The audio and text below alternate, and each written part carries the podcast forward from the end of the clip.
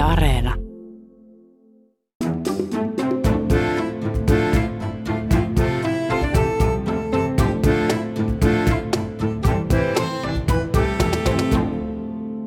Tervetuloa Riku Siivosen täydelliseen elämään.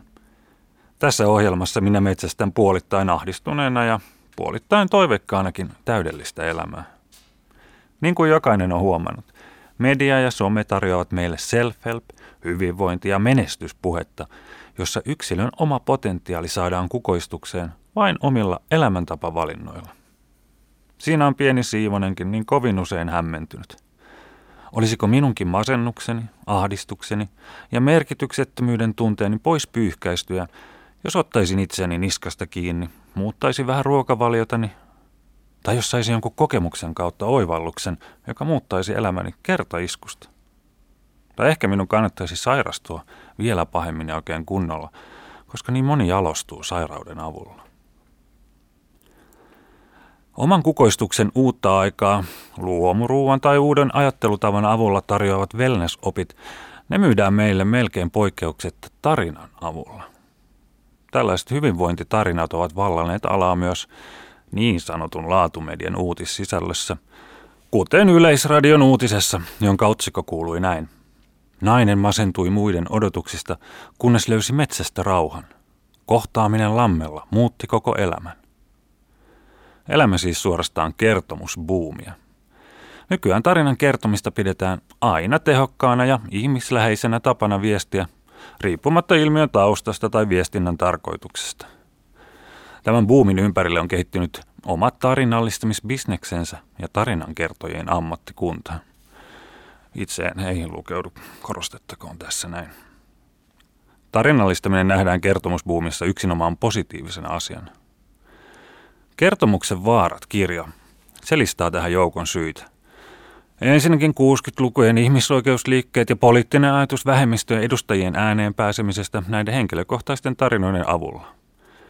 Toisekseen yksilön onnellisuuteen keskittyvä positiivinen psykologia, yksilön mindsettiin keskittyvä konsulttikulttuuri 90-luvulta lähtien, henkilöbrändäyksen nimeen vannava startup-kulttuuri 2000-luvulta lähtien ja lopulta sosiaalinen media ja viraalimarkkinointi.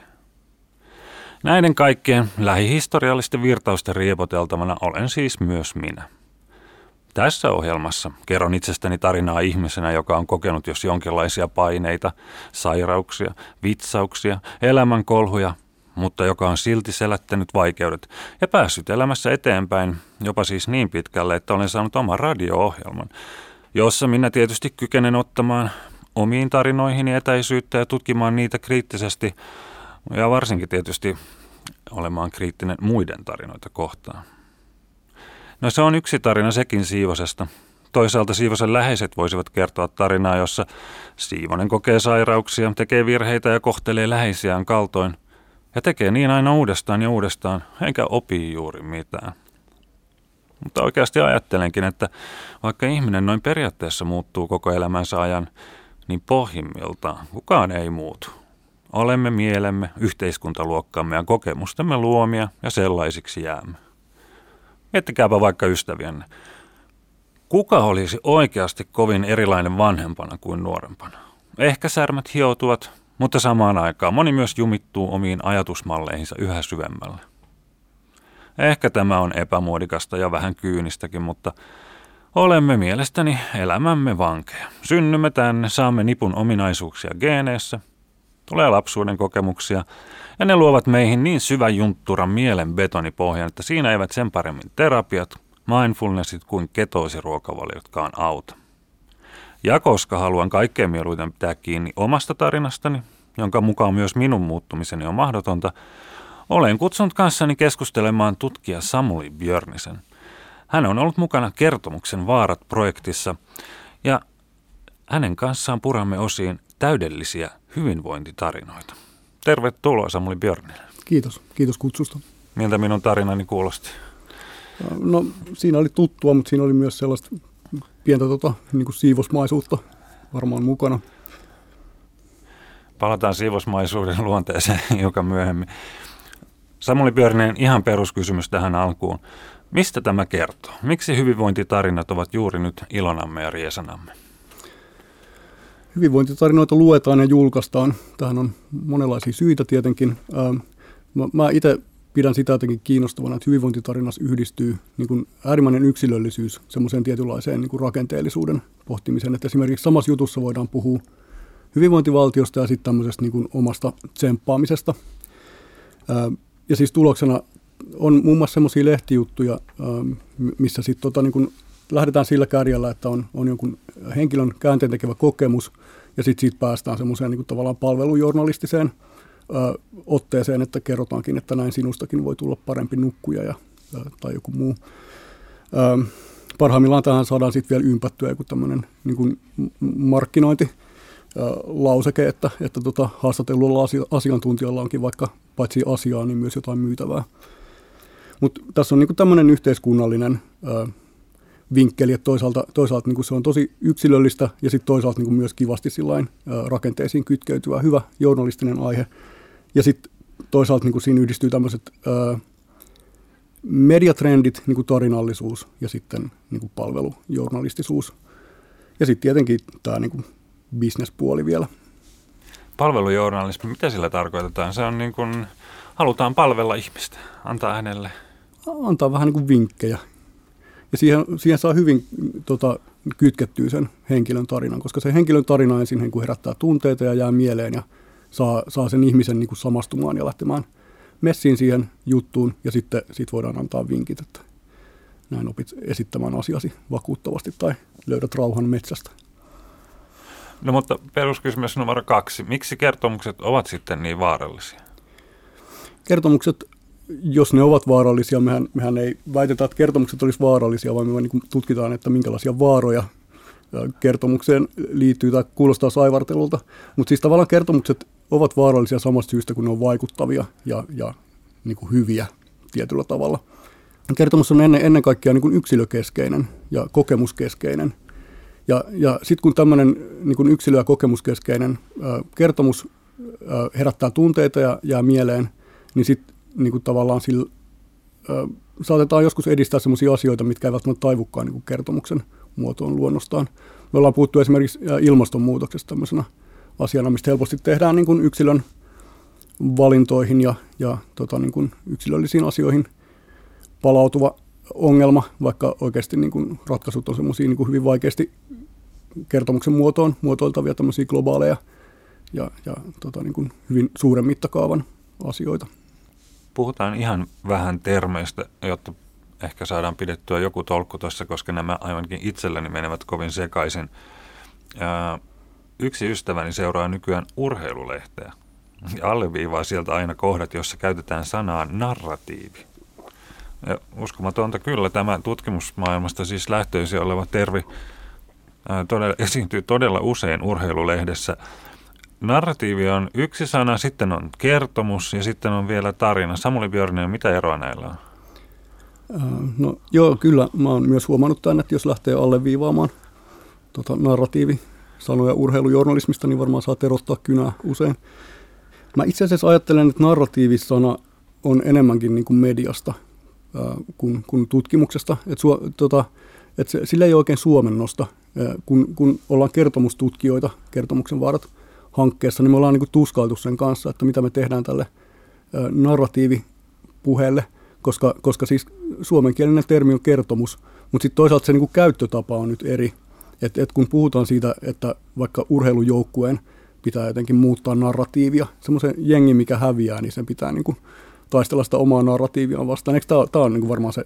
Se on yleisen tämän niin, tyyppinen käyttö. Joo, että tämä on niin yksi, mikä, mikä tota, mun mielestä on niin jenkkimediasta kyllä ehkä niin kuin lainattu. Ja to, toinen narratiivin käyttötapa on se, että, että niin poliittisessa debatissa tai, tai muussa tämmöisessä niin kuin mielipiteitä jakavassa asiassa sit niin kuin ne keskustelun vastapuolet syyttää toisiaan siitä, että, että se toinen niin kuin on, on oman narratiivinsa vanki tai, Onko tai, se lähellä ideologiaa? Siis? On, se on hyvin lähellä sitä. Mä itse hahmottaisin, että, että narratiivi on isompi kertomus tämä minun pienen kertomukseni takana. Kyllä, se joo. Liittyy, joo liittyy. tosiaan nyt jää nämä määrittelyt. ei, se, ei se mitään.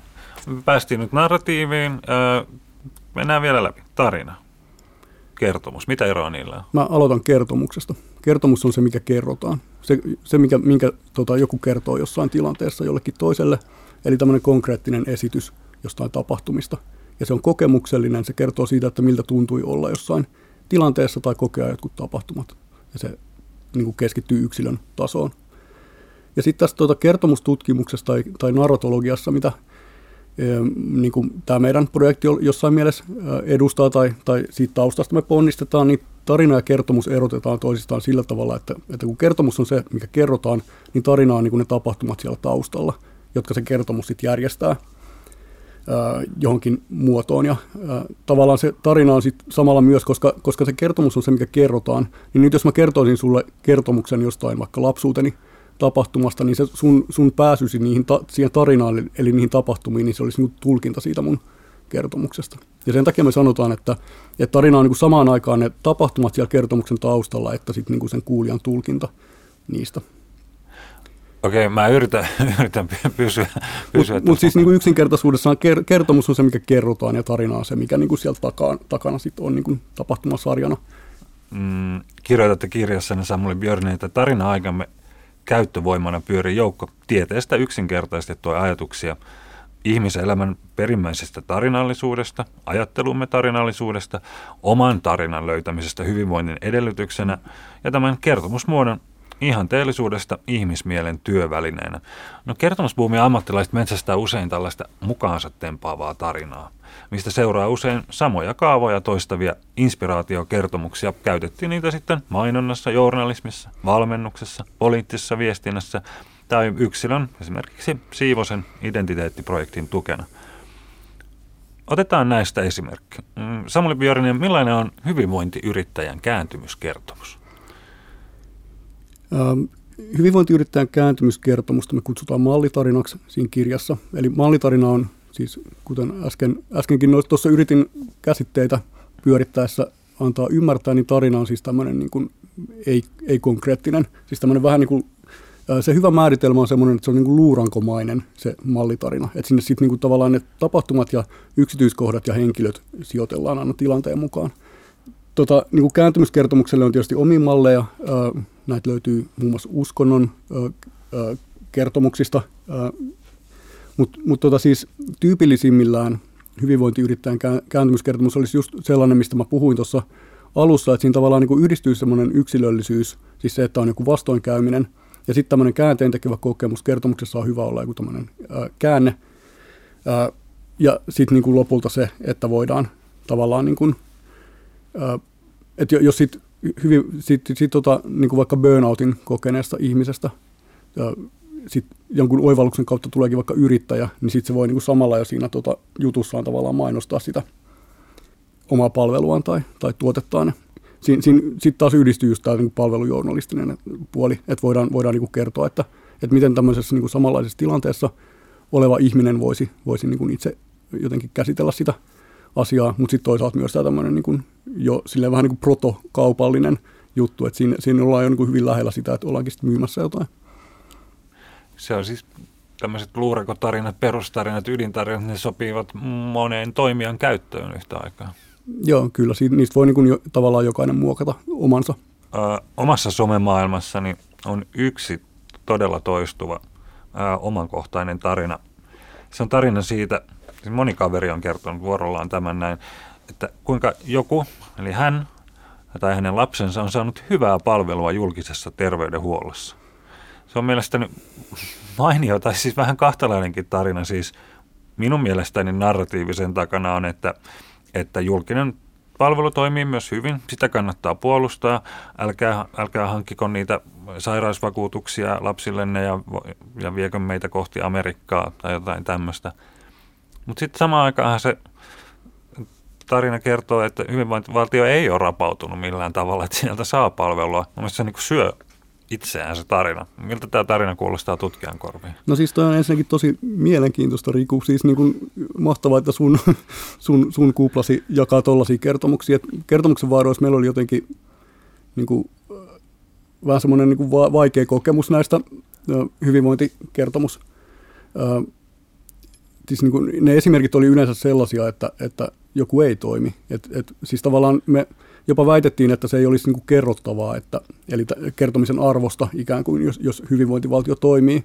Mutta toi, mitä sä sanot tuosta, että et sun, sun piirissäsi tällaisia kertomuksia kerrotaan, niin se, siinä tosiaan on tätä erikoista ristiriitaa, mutta mä uskon, että siinä on myös semmoista niin vastakertomusasetelmaa, että tavallaan kun puhutaan, että tavallaan medias näkee jonkun verran tämmöisiä juttuja, että, että Kelan tuet ei tullut ja meni perheen ylioppilasjuhlat pilalle, niin tämä on niin kuin tavallaan semmoinen kerrottava kertomus hyvinvointiyhteiskunnasta, mutta sitten se on myös tavallaan niin laajalle levinnyt, että se on ymmärrettävä, että ihmiset alkaa kertoa sitä vastaan.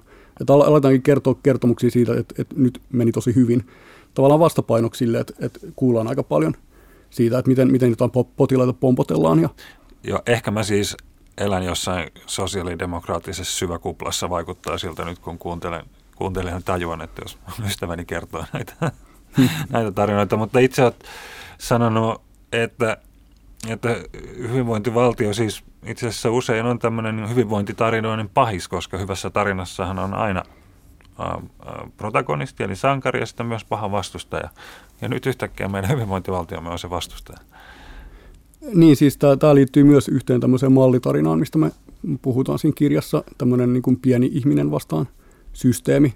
Et, et usein just se tota, tavallaan tämmöinen niin kuin byrokraattinen ää, toimijuus, silleen, just, se, just se, mikä silleen tavallaan oikeasti niin kuin mahdollistaa meidän elämäntavan, niin se tämmöisissä niin kuin yksilökertomuksissa sit nostetaan ää, tämmöiseksi niin kuin pahikseksi. Et se, se estääkin, estääkin tota, sitten ihmistä saamasta jotain tietynlaista hoitoa tai, tai että ne, ne tota,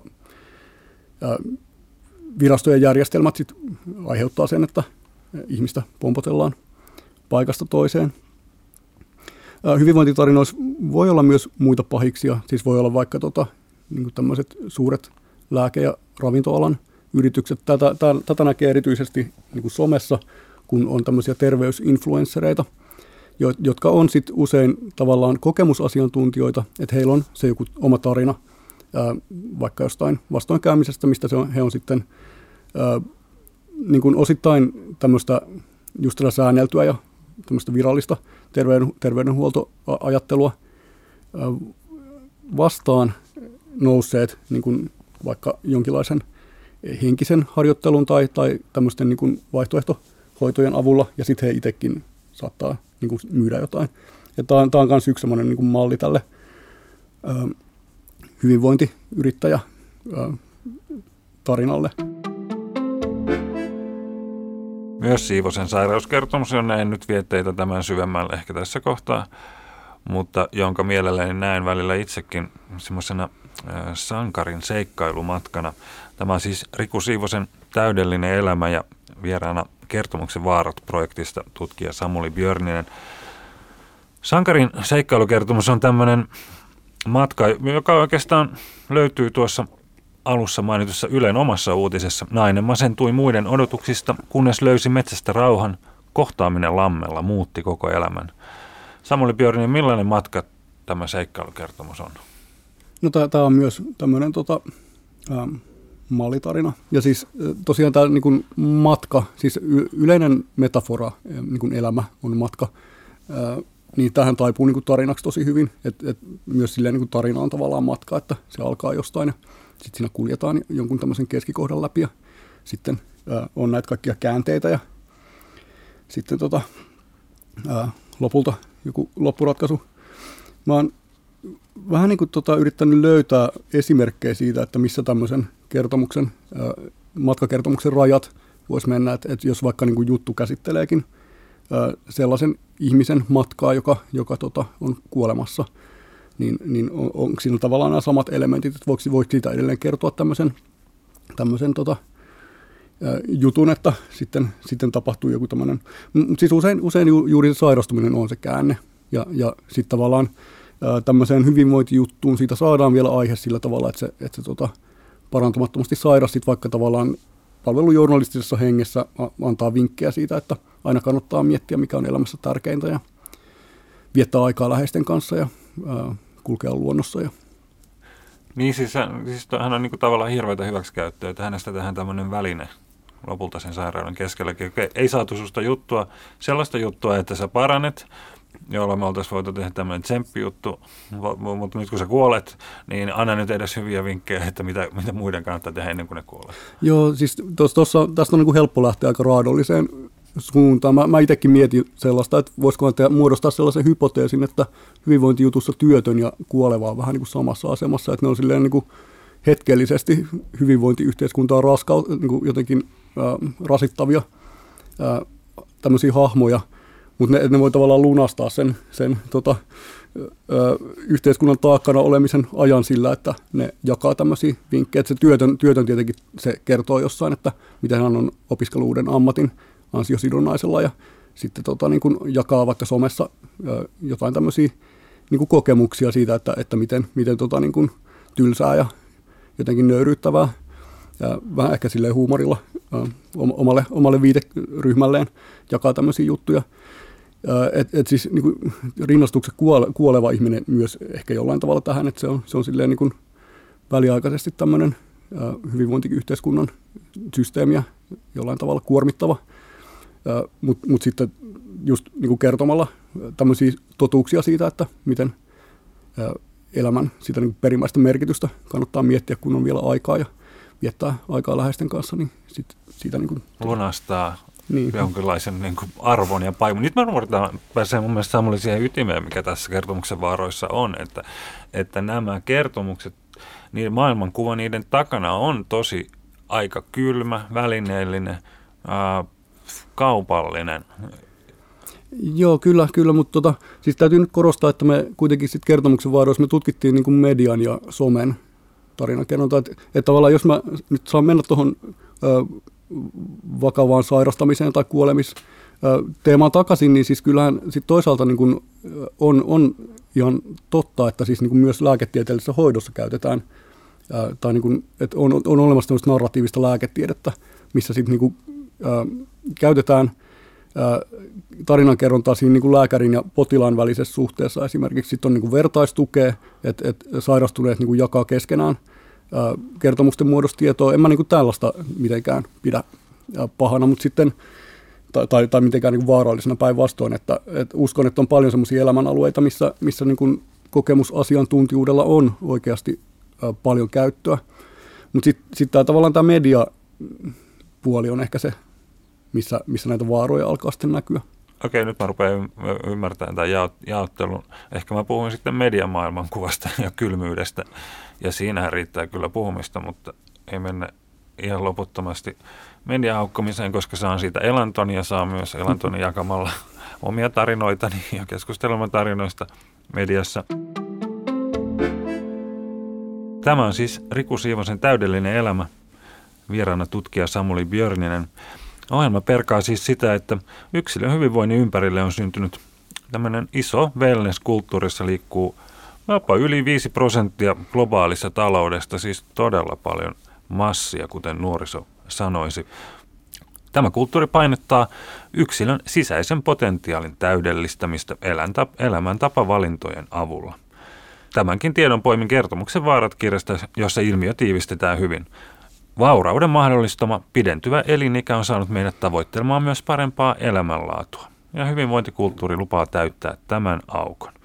Ja kun me etsimme välineitä elämänhallintamme avuksi, niin mukaan astuvat tietoverkoissa palvelujaan tarjoavat terveys- ja hyvinvointigurut jotka tarjoavat apua sitten kipukohdissa, oli sitten sairauden selättämistä, liiallista stressiä tai mitä tahansa merkityksettömyyden tunnetta.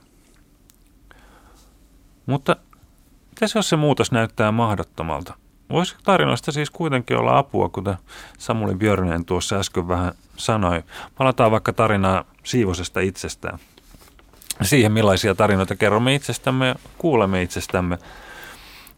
Minusta on sanottu muun muassa, että sinä olet sellainen altruistinen sosiopaatti, kuten eräs tarkkanäköinen ystäväni sanoi. Vanhempani muistava, muistaakseni aina sanoi, että Riku on sellainen pirteä ja iloinen, mikä ei todellakaan ehkä – ollut lapsuuteni mielenmaisema, mutta opin olemaan sellainen ainakin ulospäin. Mutta kysymys siitä, että pystyykö omaa tarinaansa muuttamaan, pystyykö ihmistä muuttamaan, siis anteeksi nyt jos olen altruistinen sosiopaatti, mutta jos olenkin vain sellainen ihminen. Mutta sitten samaan aikaan mä ehkä haluaisin saada kokemuksen, joka muuttaa ajattelumallini. vie tämän ikuisen ahdistuksen pois minun mielestäni, antaa voimaa, rauhaa ja kykyä olla rikastuttavassa vuorovaikutuksessa muiden ihmisten kanssa sen sijaan, että olisin kateellinen, ylimielinen, sairasteleva, addiktiosta kärsivä ihminen. En ehkä varsinainen hirviö työpaikalla tai kotonakaan, mutta kuten entinen elämänkumppani sanoi, osaan kyllä syödä hapen läheisteni ympäriltä.